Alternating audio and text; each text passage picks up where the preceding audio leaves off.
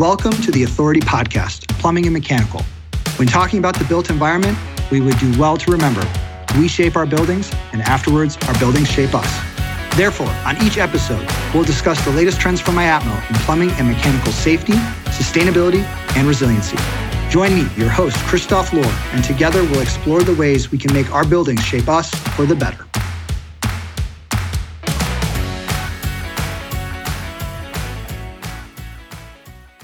This episode is sponsored by QFlow International, offering innovative Legionella membrane filters to stop and help prevent legionellosis and more.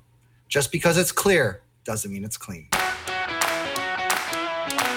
Did you know that water filters can mitigate lead, PFAS, and Legionella threats? But not all of them. On today's podcast, I'll be speaking with Tom Palkon, Chief Technical Services Officer for the IAPMO Group, who will break down how certified water filters work and how the public can be assured of their performance. Here's our discussion.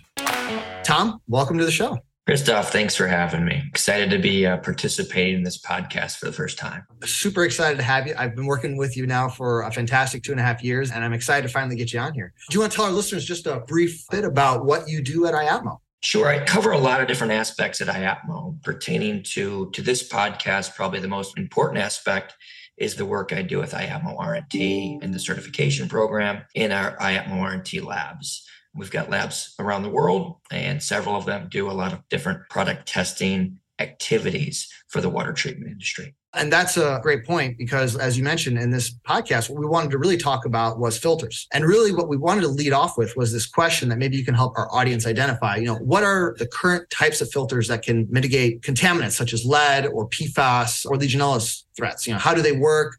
How effective are they? Can you give us a broad overview? I'll do my best. First off, we don't really use the word mitigation in uh, drinking water treatment at the consumer or the uh, commercial building. Mitigation is kind of used more for treating groundwater, but we stick with terms like remove or reduce these type of chemicals. We'll pick lead to start with because it's been around for a while, causing quite a few problems over the years. There are a number of water treatment products that have gone through testing and certification to remove lead. There are products that are easy for consumers to set up and use, like pour through pitchers, uh, a little more complex products like a carbon block that a consumer may use for his refrigerator filter.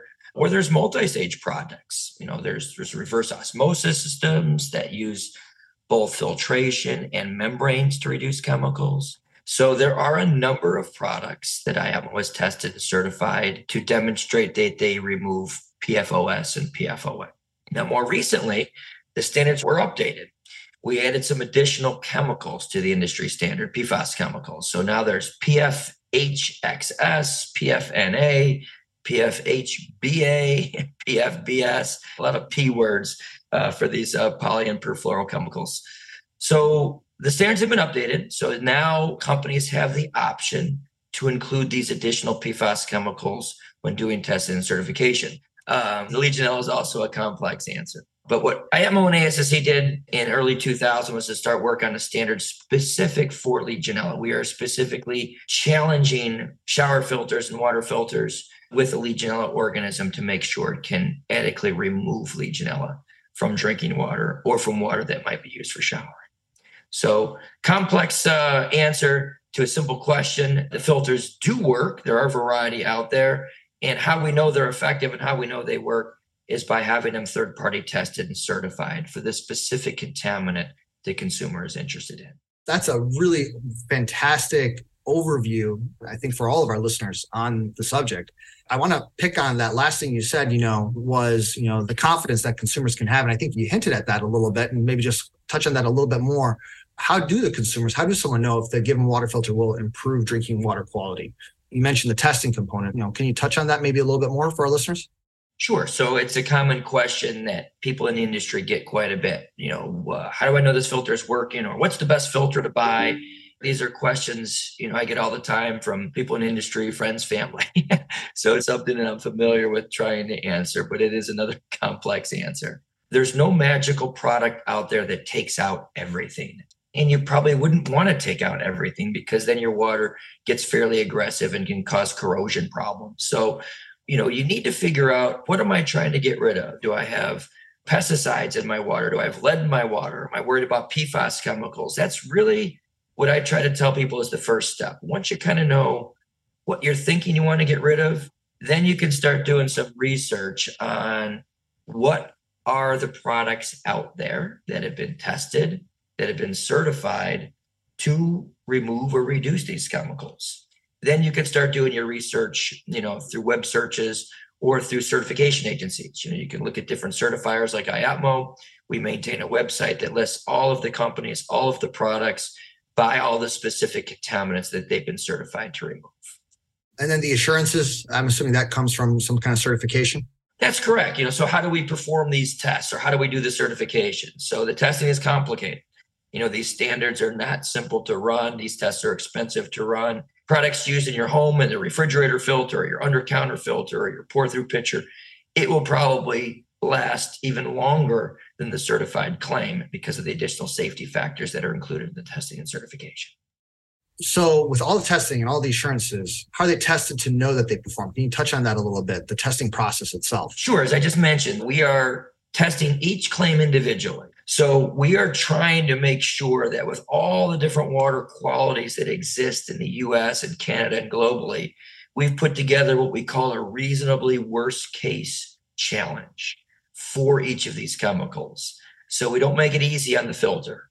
We try to make it a worst case they might run into and we challenge that filter again at its flow rate you know we want to make sure we're using elevated flow rates and we want to challenge it through the entire life of the filter we know that these will work you know most filters are designed to work initially but we want to make sure they're going to work for the entire capacity that's being claimed. So very rigorous testing very time consuming. Companies that go through the effort to verify and certify these claims consumers can be assured that these products will work. So we've talked about the testing, the assurances. Let's ask that kind of the other side. Are there any biological contaminants that these filters don't do a good job of filtering out? Some things that a consumer should be aware of. Yeah, microbiological contamination is complex because of the thousands of different bacteria and virus that can be found in your drinking water. So the EPA did a decent job back in 1987, but there has not been a whole bunch of improvements to the microbiological standards out there you know, we've got these three types of microbes bacteria, virus, and protozoan cysts. Cysts are probably the easiest to remove, Giardia and Cryptosporidium, because they're large. Uh, so mechanical filtration is very easily done with filtration or with reverse osmosis. All of these contaminants are very well removed with ultraviolet light systems. So if you're really worried about microbes, a lot of people will get a UV system because UV does a good job at wiping out bacteria, virus, and protozoan cysts.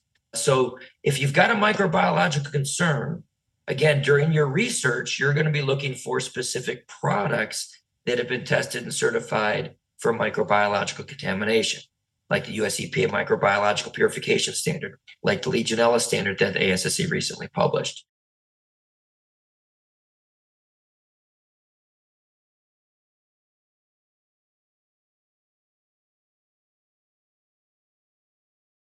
Yeah, operation and maintenance is extremely important for water filters. If you if you put a water filter in there and forget about it for five or ten years, it, it may be making the water worse rather than improving the water. So, um, part of the standards and certification require a lot of information to be included in the operation installation instructions you know labels right on the product and everything uh, there's a performance data sheet requirement that spells everything out but you need to maintain these products. You have to understand the filters have a specific life and you need to change those filters when that life is reached.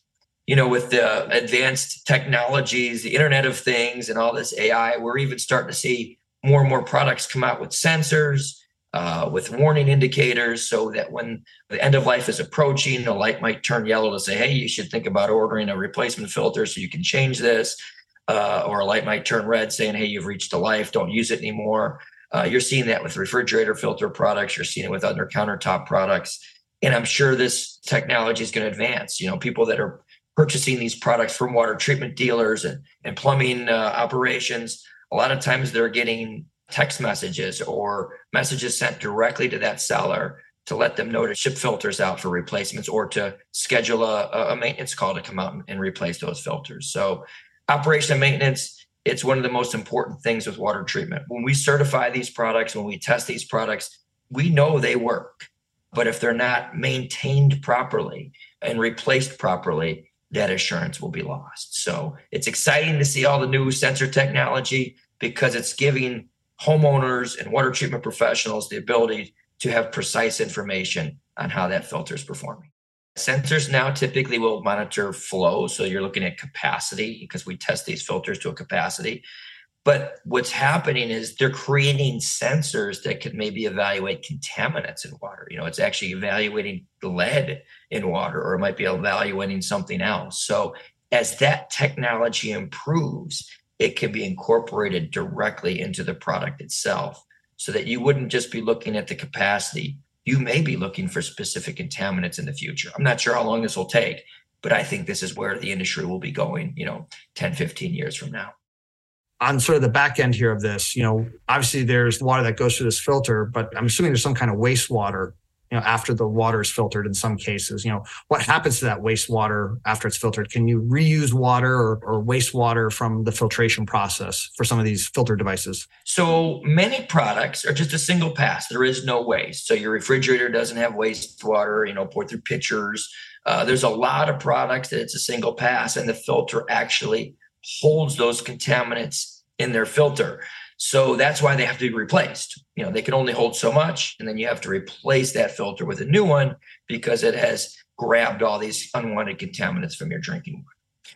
There are other types of products. You know, reverse osmosis is one that comes to mind quickly because the membrane doesn't hold contaminants. It actually splits the flow. It, it sends uh, unwanted contaminants to the waste or down the drain, and it also will then send purified water to a holding tank or to your faucet. So it's a different type of technology that actually uses water to create purified water. Now, most homeowners do not try to collect that wastewater from an RO. Uh, you know, if you make a gallon of RO water, you may waste, you know, two to five gallons down the drain. So, although the efficiency isn't great, it's not tons of water going down the drain at the point of use level. There are some companies that have try to come up with some unique technologies to collect that water. And you can use it certainly for you know flushing toilets uh, watering lawns things like that. At the point of entry most of these filters do backwash. Uh, water softeners point of entry filters they'll have a backwash every few days to keep that filter functioning properly as it's collecting things. So sometimes people do use that water for irrigation purposes um, at the point of entry because there's larger volumes. You know, might be talking about 100 gallons of water being sent to drain during that regeneration or during that backwash process. So you see that much more in commercial applications or at the point of entry application.